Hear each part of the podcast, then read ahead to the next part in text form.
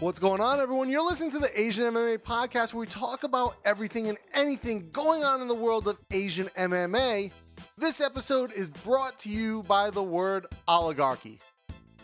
I'm Dana Bluen, and today we're talking about the odd occurrence of so many fighters from big gyms outside of Asia that are repping Evolve MMA when they fight in one championship. Before I get into it, though, don't forget to subscribe to the Asian MMA podcast so you don't miss any Asian MMA goodness. And for those of you who don't know, Evolve MMA is a Singapore based gym founded and owned by Chatri Sityodtong. Just in case you don't know, that happens to be the same Chatri Sityodtong that is the founder, chairman, and CEO of One Championship. Now, let's put the blaring conflict of interest aside just for the moment to start this conversation off. Given the size of Evolve and its location in Singapore, its proximity to the One Championship headquarters, it would make sense that we would see a lot of fighters from their stable in the promotion. Then we take into account that the promotion and the gym actually have the same owner. Again, we're putting aside that conflict of interest just for the moment. And of course, then we're going to realize it becomes even more commonplace to see Evolve fighters on the roster. And surely, surely we're not surprised if we see many of them, you know, move up the ranks, get favorable matchmaking, get put into title shots, you know, get decisions overturned like we recently saw. In all of that under the veil of veil of Asian MMA, you sort of understand it. The lack of commissions, the lack of transparency, the do whatever you want attitude. You can you start to understand. But what really gets me, what, what really makes me scratch my head, is why so many fighters who come over from the US or from the West to the promotion and ha- are from big gyms outside of Asia come into one championship and they rep Evolve MMA alongside their own gym. So, just in recent history, we have seen this with Ben Askren, who repped Roufusport and Evolve. We saw this with Demetrious Johnson, who repped AMC Pankration and Evolve. And keep in mind, his head coach from AMC Pankration, Matt Hume, is an executive at one championship and plays a major role in their matchmaking. Garry Tonon rep Renzo Gracie and Evolve. And most recently, Sage Northcutt repped Alpha Male and Evolve and even walked out in an Evolve MMA t-shirt, t-shirt to his 29 second loss at his premiere, at his debut.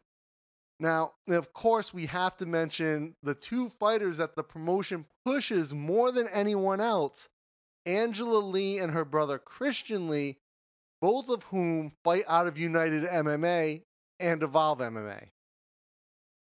All of this raises some questions for me. Right? I have to wonder what's the motivating factor for these fighters to come over and rep a gym other than their own, other than the one that they train at, that they spend their time at, that they run their camps out of. Why would you rep another gym alongside theirs? You know, is this more of a, a sponsorship type of thing where they're, you know, they're throwing a little bit of extra cash at these fighters just to get the name of the gym out of there out there. This is very much like what we saw with Gary Goodridge being paid to rep Kuk Wan at UFC 8. You know, some of you guys might remember that he came out with that weird sleeveless gi thing with the name of the gym on the back, having, you know, only trained there for like a week. You know, it's really just all a schmooze. A lot of it comes back to that full blown lack of transparency that one championship is so well known for. They're famous for it. And anyone who has followed the sport for any amount of time, this whole dual gym thing is strange, right? Fighters are generally very loyal to their camp, they're very loyal to their gym. And you know, when you realize that the same guy owns the promotion they're fighting in in this weird secondary gym that they're repping, it's even stranger. Now, of course, any reasoning I come up with is pure speculation. Right? I, I don't know all the facts, but I'm a speculating man, so I'm willing to give it a theoretical go. At first, I really thought this might be just part of the cost of doing business with one championship for well known fighters looking for another run in a big organization. Because there's no doubt that one is indeed a big organization now. But the numbers for that really don't add up because when you look, there are some very notable names, some very well known fighters who didn't do the whole dual gym thing. Yushin Okami for one, Eddie Alvarez for another, right? So those are two very big names, recent signings to one that didn't do the whole dual gym thing. So unlikely that that's part of the cost of doing business, which really leads me to think that it's much closer to the whole sponsorship idea. That Evolve wants to have high caliber fighters, famous fighters, rep their gym, fall under their banner. And if they can leverage some type of contract with one championship or some type of better payday or just a straight sponsorship thing, then it makes it, you know, very easy for them to get those fighters under their banner. And it's a lot easier than developing world class fighters on your own if you can just attract them to the gym for in some way. Now, I wanted to sort of confirm these suspicions. I reached out to some people who are former members of the Evolve Fight team I talked to a handful of people, and you know they all confirmed that none of the above fighters that I mentioned who rep both gyms spend any considerable time at Evolve, uh, with the exception of the Lees who do go there occasionally and train. You know, other than these guys drop in occasionally and do a seminar, or they might come there for the last week or two for their camps before they're fighting in Asia. However, most of the time they bring their team with them to finish out their camp on their own, and they very rarely, if ever, join the fighter practices. So, you know, it's it's very clear that they're not training there. But you know, knowing you know, knowing this adds a lot of weight to the idea that these fighters are coming from the US. They're they're really more of a sponsored fighter. They're just getting paid to be a brand ambassador essentially for Evolve you know, a gym that they're not really training at. And I think that's why you see Evolve when they advertise, they say, we have, you know, 170 world champions un- at our facility. You know, maybe you're paying a lot of them to be there. I don't know. Now, at the end of the day, again, all speculation, some educated guesses, uh, thrown in there with a little bit of inside knowledge, some input from other people. But when operations are so opaque the way they are with one, it's hard to do more than speculate about anything.